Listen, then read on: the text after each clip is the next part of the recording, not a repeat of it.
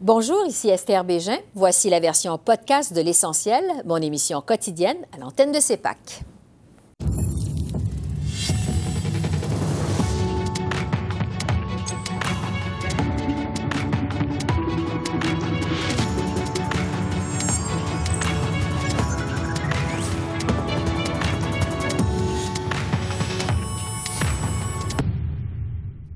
Bienvenue à cette édition de l'essentiel qui vous présente les faits saillants de la semaine politique. En attendant la mise à jour économique d'Ottawa le 21 novembre prochain, Québec a présenté la sienne mardi. Le gouvernement de la CAQ entrevoit des nuages à l'horizon. J'en ai discuté avec le ministre des Finances, Éric Girard. Bonsoir, Monsieur le ministre. Bonsoir. Vous avez dit dès le départ dans votre présentation aujourd'hui que les six prochains mois seront très difficiles au Québec. Euh, qu'est-ce qui vous rend aussi pessimiste?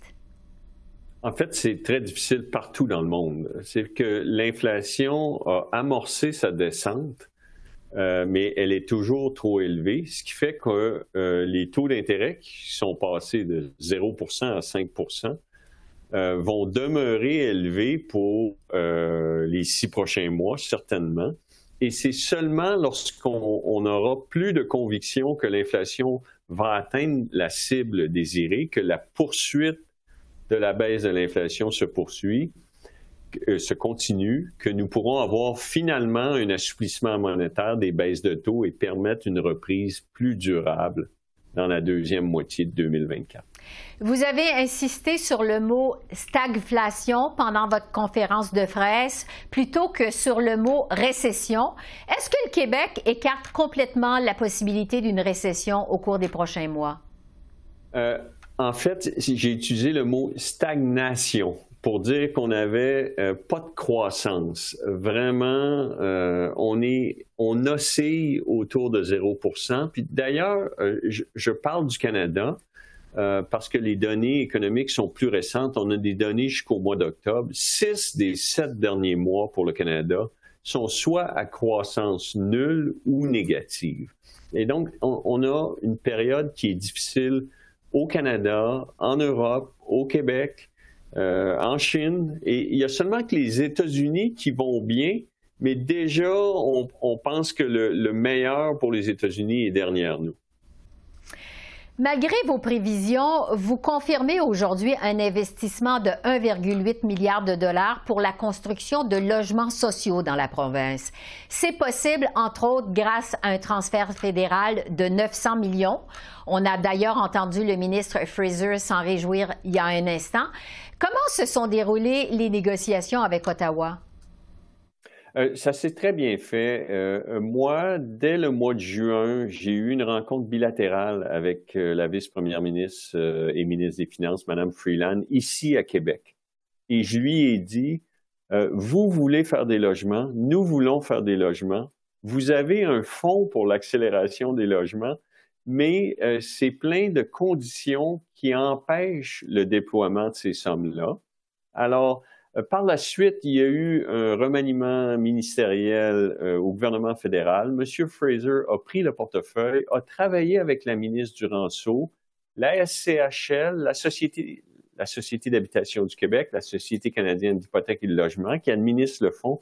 Tout le monde a bien travaillé pour avoir une entente qui respecte la compétence du Québec. C'est le fédéralisme asymétrique qui fonctionne. Il nous transfère 900 millions. Nous investissons 1,8 milliard. Ça va donner 8 000 logements euh, dans les cinq prochaines années, puis c'est au bénéfice des Québécois. On se rappelle, au mois de septembre, Ottawa a aboli la TPS sur la construction de logements locatifs. L'Ontario, on le sait, l'a imité peu de temps après. Pourquoi le Québec n'a pas choisi d'abolir sa taxe? Pourquoi ne pas avoir suivi l'exemple du gouvernement fédéral? Bien, parce que d'une part, euh, malheureusement, la TVQ est deux fois le niveau de la TPS, donc c'était deux fois plus cher pour nous. Et ensuite, c'est une mesure qui n'est pas particulièrement efficace parce qu'elle est, elle est très diffuse ou indirecte. Si on baisse les taxes, on pourrait dire que le bénéfice euh, serait un tiers pour les locataires, un tiers pour les propriétaires, un tiers pour les constructeurs. Bref, on n'a pas de garantie que ce qui, ce qui nous coûterait 1,5 milliard va vraiment donner des logements supplémentaires. Contrairement à ce qu'on fait aujourd'hui, où on a le contrôle sur le 1,8 milliard, et on peut affirmer qu'on va construire 8000 logements avec ça. Hmm. Euh, on sait que le choix. Ouais. On sait que le gouvernement du Québec est en négociation avec les employés de l'État, les négociations qui achoppent sur les salaires. Euh, vous avez présenté une offre bonifiée aux syndiqués, mais le Front commun demande encore plus. Avez-vous une marge de manœuvre pour en offrir plus, justement? Non, parce que euh, ce qu'on a dans le cadre financier, c'est une croissance des dépenses qui respecte la capacité de payer des Québécois, une croissance des dépenses à 3% par année. Et ce qu'on a faire, c'est 14,8% sur 5 ans, qui est euh, supérieur à la prévision d'inflation de 12,7% Alors, euh, la, réponse euh, la plus simple à votre question, c'est non, il n'y a pas de marge de manœuvre. D'ailleurs, nous avons dû utiliser nos marges de manœuvre pour faire les logements, pour lutter contre l'itinérance, l'adaptation au changement climatique, la formation pour les, la formation en construction et les, inscriptions vont très bien d'ailleurs. Et, donc, euh, les marges de manœuvre, on les a utilisées pour faire euh, répondre à des priorités sociales euh, urgentes. Mm-hmm. Mais les syndicats ont annoncé trois autres journées de grève au mois de novembre. Vous en mettrez pas plus sur la table? Euh, non, ben, je, je c'est pas parce qu'il y a des journées de grève qu'on va mettre plus d'argent sur la table. C'est un processus normal euh, de négociation. Je, comprends que ça, ça a beaucoup d'impact euh, pour les parents, pour les, les gens. Euh, mais, mais pour ce qui est de la négociation comme telle, euh, les syndicats ont, ont leurs droits. c'est la responsabilité de la ministre Lebel et, et, et je, prends acte de ce qu'a dit le syndicat, mais vraiment, je ne peux rien faire là-dessus ça se passe avec la présidente du Conseil du Trésor. Euh, parmi les autres mesures que vous avez annoncées aujourd'hui pour venir en aide aux Québécois, évidemment, il y en a pour quelques milliards. Euh, pourquoi ne pas avoir annoncé des chèques directs comme vous l'avez fait l'an dernier? Euh, ça, c'est très simple. C'est que le régime fiscal à chaque année est indexé.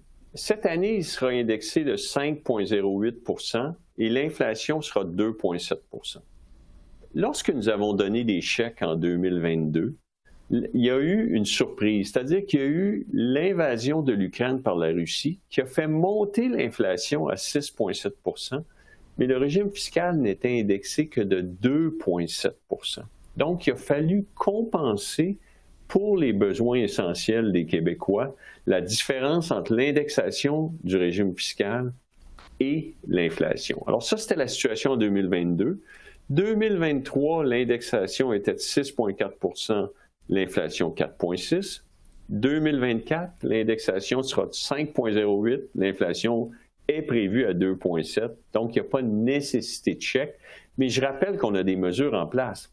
La baisse d'impôts de 2023 les déductions à la source se sont amorcées en juillet, mais sur votre rapport d'impôt de 2023 au 30 avril 2024, vous bénéficierez de la baisse d'impôt pour les six premiers mois de l'année 2023. Oui, mais les Québécois ne doivent pas s'attendre à d'autres baisses d'impôts éventuellement.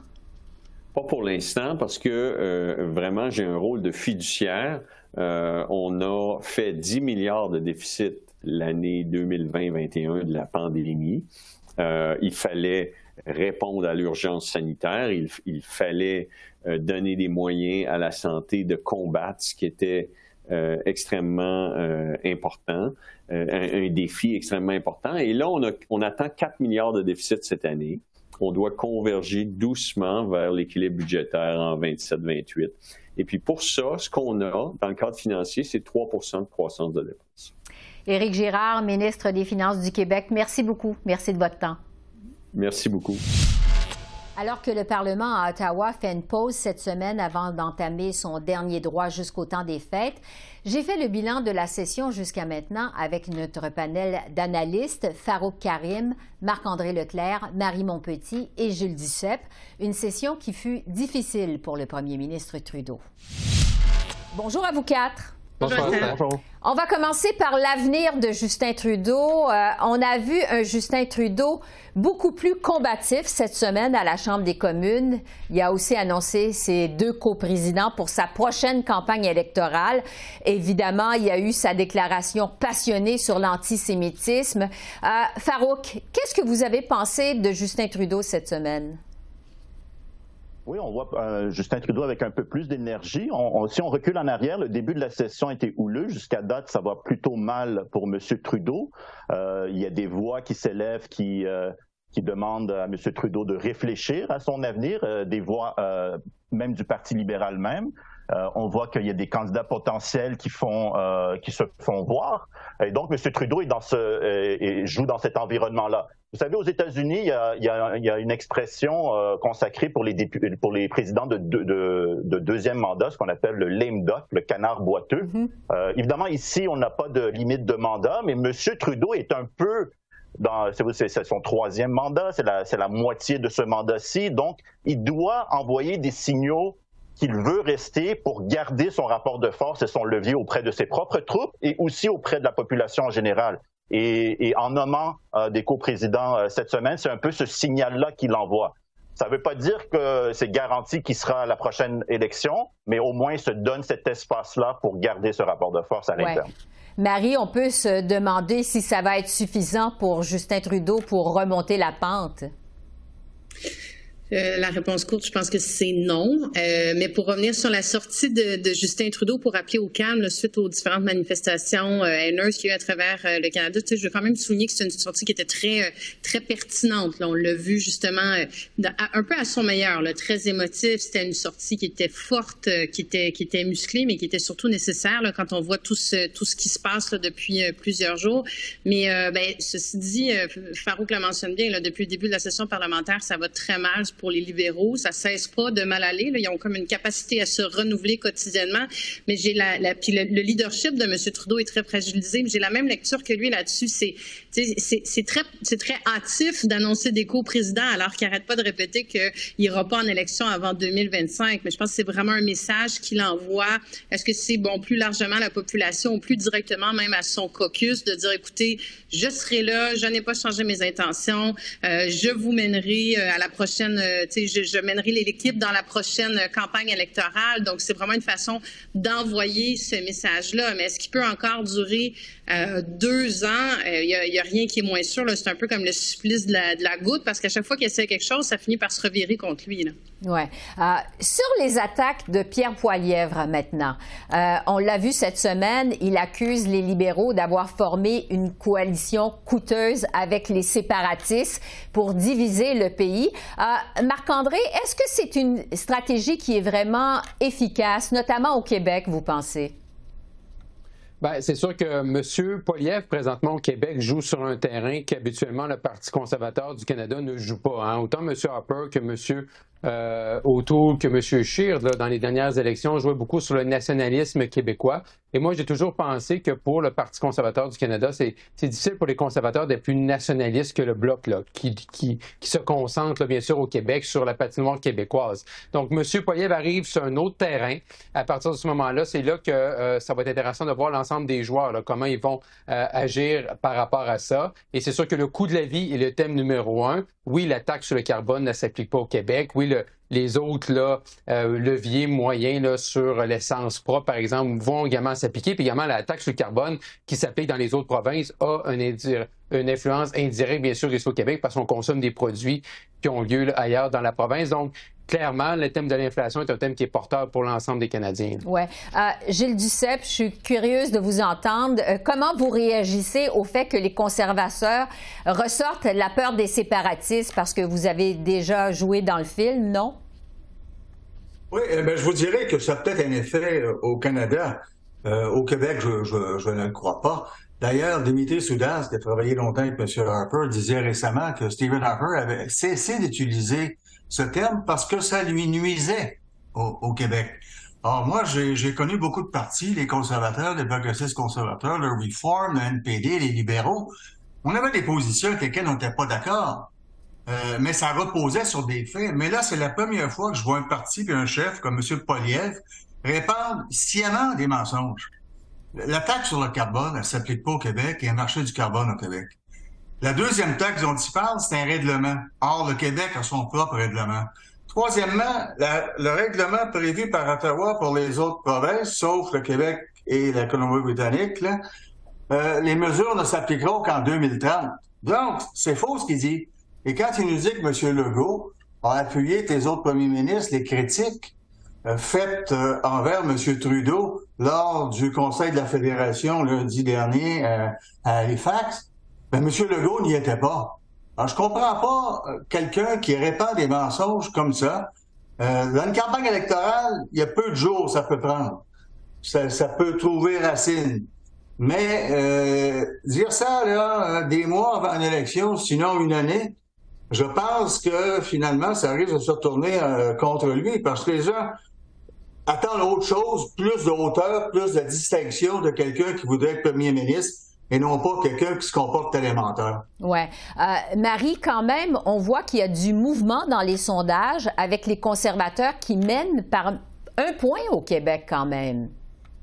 Oui, qu'on aime ou qu'on n'aime pas, euh, force est de constater que Pierre Poilievre commence à être bien en selle dans l'ensemble du, du, Canada, plus dans le reste du Canada, mais même au Québec, il est en train de prendre de prendre de l'avance. Et puis les, les, euh, les, intentions de vote des libéraux n'arrêtent pas de se détériorer. Puis la stratégie du Parti libéral du, du Canada là-dessus, euh, je veux dire, cet été, on l'a vu, là, ils ont fait un remaniement ministériel. Je pense que l'intention de Justin Trudeau, c'était de se donner un nouvel élan après avoir eu une année catastrophique avec la crise des passeports, avec l'ingérence chinoise, mais c'est un coup d'épée dans l'eau parce que finalement, leur session parlementaire, euh, comme je disais, ils essaient plein de choses, mais là, bon, ça a été euh, la célébration d'un soldat nazi, euh, ça a été un conflit diplomatique avec l'Inde, là, c'est la crise des médias avec C-18 où ils ont l'air d'aller complètement dans un mur aussi, la volte-face qu'ils viennent faire sur, qu'on mentionnait sur, la taxe carbone. Donc, ils n'arrivent pas du tout à reprendre le dessus. Puis pendant ce temps-là, Pierre Poilievre continue de, de faire des gains donc, il n'y a pas beaucoup d'alternatives à l'heure actuelle. Tu sais, oui, bon, il y a le, bloc pour le Québec, mais pour le reste du Canada, ça reste quand même euh, soit Justin Trudeau, soit Pierre Poilievre. Donc, je pense que les gens demeurent, euh, demeurent attentifs. Mais comme je disais, Justin Trudeau essaie des choses, puis ça se, revire contre lui. Donc, plus il essaie, pire c'est, là. Oui. Euh, Gilles Duceppe, comment vous réagissez à ce sondage qui place les conservateurs en avance au Québec?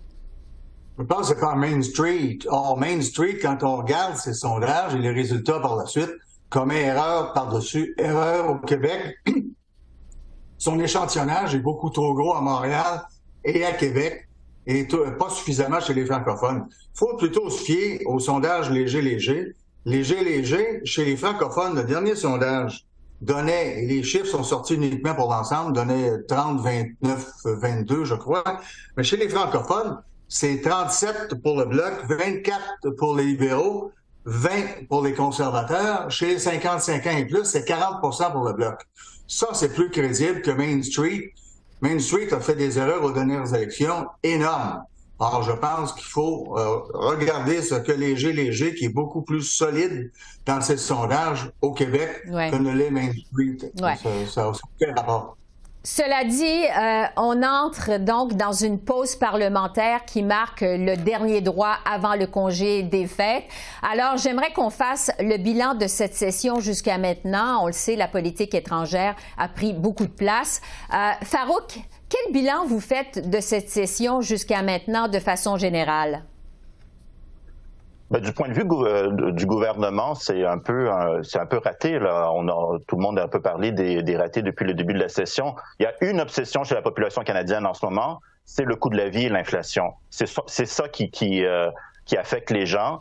les mesures qui ont été proposées par le gouvernement ne semblent pas suffisantes et créent de la division. L'autre enjeu, euh, qui, est, euh, qui, est, plus récent. C'est évidemment un enjeu de politique internationale qui va avoir un effet, on, parle du conflit au Proche-Orient, qui va avoir un effet euh, manifeste en politique domestique. Et on le voit avec la déclaration de M. Trudeau hier passionné. Il voit que ça crée de la division. Donc, c'est deux éléments qui créent beaucoup de division. Et c'est le bilan que j'en fais jusqu'à la date de la session. Oui. Marc-André, euh, ça semble avoir été quand même une bonne session pour les conservateurs. Euh, quel bilan vous faites de la session de Pierre Poilièvre? Non, c'est clair, Esther, que les conservateurs, on a vu une remontée là, dans les sondages. Là. Ça fait peut-être une, près de plus d'une quarantaine de sondages que les conservateurs sont premiers. Euh, peu importe la maison de sondage au niveau pan-canadien. On a vu durant l'été que, ça, que les conservateurs ont pris vraiment une avance et M. Poliev a réussi depuis le congrès euh, de son parti à Québec de se maintenir. Et ça, euh, pour M. Poliev, c'est ça qui est important, de ne pas faire d'erreur, de ne pas avoir de gaffe, de ne pas avoir de députés derrière-banc euh, qui font des déclarations malheureuses ou un projet de loi sur des sujets épineux qui peuvent hanter les conservateurs. Donc, juste de maintenir la barque, de ne pas faire d'erreur, de rester, euh, de focaliser hein, sur les enjeux, sur son narratif. Présentement, le discours de M. Poliev fonctionne avec ce que les gens vivent sur le terrain. Et les gens sur le terrain, à regarder les sondages, on peut voir qu'ils sentent là, que euh, M. Poliev euh, répond à leurs besoins et que les, M. Poliev également est capable de, sentir un peu leur, détresse, leur malheur présentement face au coût de la vie, face à la crise du logement. Et tant aussi longtemps que M. Poliev aura le discours qui va coller avec la population, ça va lui permettre de se, maintenir euh, devant M. Trudeau dans les sondages. Oui, et ça, ça va être son défi à Pierre Poilièvre. ça fait le tour des sujets que j'avais pour vous aujourd'hui. Farouk, Marc-André, Marie et Gilles Merci beaucoup. On se retrouve dans deux semaines. Merci, au revoir. Au revoir. Merci, au revoir. Le conflit entre Israël et le Hamas entre dans sa cinquième semaine. Les appels au cessez-le-feu sont de plus en plus nombreux au Canada. Pendant ce temps, les autorités multiplient les efforts pour sortir les Canadiens qui sont toujours coincés dans la bande de Gaza. J'ai fait le point sur le conflit avec Ferry de Kirkov, ex-ambassadeur du Canada en Égypte. Bonsoir, Monsieur de Kirkov. Bonsoir. Alors, l'évacuation des Canadiens euh, qui sont coincés à Gaza se fait vraiment au compte-goutte. Le passage de Rafah a encore été fermé pour des raisons de sécurité. Euh, on sent que la situation est très compliquée, que c'est très délicat. À la lumière de votre expérience, à quel point c'est compliqué justement et délicat de négocier ces évacuations? Toute évacuation exige énormément de travail sur le terrain diplomatique, entre autres, parce que n'oubliez pas que quel que soit l'endroit où vous êtes, dans le contexte actuel, évidemment, c'est avec le gouvernement égyptien que l'on transige.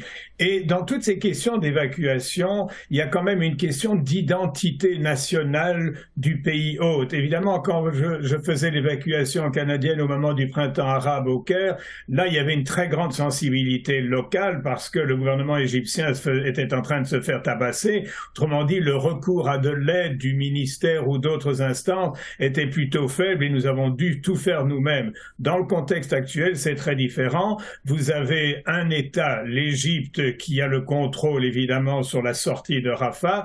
Vous avez aussi Israël qui a le rôle de contrôle sur le nom des gens qui sortent. Et vous avez quand même une contribution du Hamas. Alors, c'est à la fois plus compliqué et plus simple. Sur le plan diplomatique, c'est terriblement compliqué parce qu'il y a trois acteurs. Sur le plan identité nationale, dès lors qu'on traverse Rafah, et là, à ce moment-là, c'est en Égypte, les Égyptiens et les Canadiens travaillent ensemble. Bon, on a la confirmation au moment où on se parle qu'il y a 75 Canadiens qui ont pu traverser la frontière mardi soir. On sait que les premières évacuations devaient se faire la fin de semaine dernière.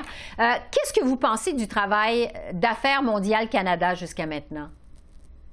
Vous savez, dans ces conditions-là, c'est extrêmement difficile de juger. Est-ce qu'on aurait dû demander à Madame Joly d'aller directement au Caire pour commencer à secouer le cocotier, dans la mesure où elle est ministre des Affaires étrangères? Euh, Je ne voudrais surtout pas médire du travail de notre ambassade. Je crois qu'il y a eu un cafouillage euh, on verra plus tard dans quelle mesure il y a des responsabilités partagées, mais n'oubliez pas qu'on jongle quand même dans un territoire terriblement compliqué et ça ne prend que simplement un des trois acteurs qui tout à coup regarde une liste et dit moi ça m'inquiète beaucoup ce nom-là ou ci ou ça. Alors il y, a vraiment, si vous voulez, je, ne, je ne condamnerai certainement personne. Mm-hmm. je, je, ne sais pas quelle est l'origine du cafouillage dont on a parlé à un moment donné. On disait que les Égyptiens n'avaient pas reçu la liste.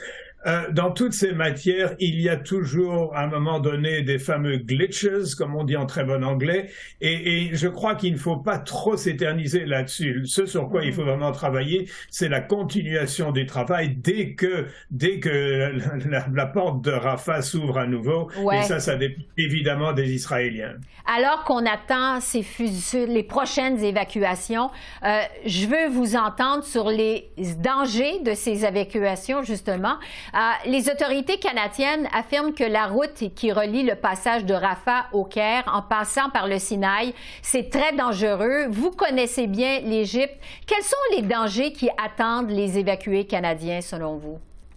Je vous dirais qu'avant le printemps arabe, le nord du Sinaï était dangereux, mais était très, très, très contrôlé par les forces armées égyptiennes. J'ai traversé ce, désert de nombreuses fois en conduisant moi-même parce que je ne voulais pas mobiliser le chauffeur dans l'ambassade quand il s'agissait d'aller se promener à Tabat ou à Sharm el-Sheikh, évidemment. Il y a, mais depuis le printemps arabe, c'est devenu effectivement plus dangereux qu'avant, d'où la nécessité de véritables encadrements militaires ou, ou, en tout cas policiers. Euh, donc, si vous voulez, c'est vraiment ça qui est, en, qui est en cause. Mais je crois que les Égyptiens font des gros, gros efforts pour éviter qu'il y ait des calamités qui se produisent. Donc, si vous voulez, d'un côté, oui, dangereux aussi pour une autre raison. C'est que, comme vous savez, il y a 97 tribus dans le Sinaï. C'est difficile à croire pour un espace de ce type, mais les tribus du Nord ont toujours été hostiles au gouvernement égyptien, tandis que les tribus du Sud sont généralement bien, bien payées, euh, notamment dans les,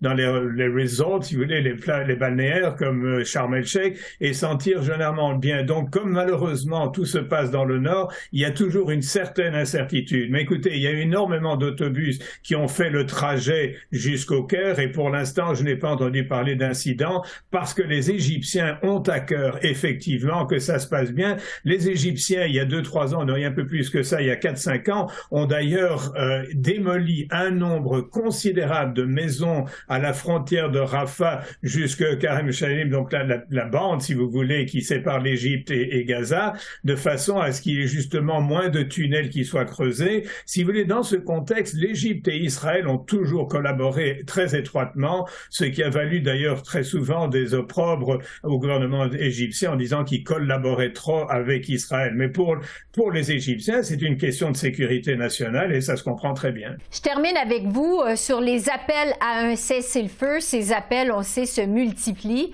Le premier ministre Trudeau réclame maintenant une pause humanitaire significative, dit-il, mais toujours pas de cessez-le-feu. Euh, est-ce que vous vous attendez à ce qu'Ottawa monte le ton dans les prochaines semaines et réclame finalement un cessez-le-feu?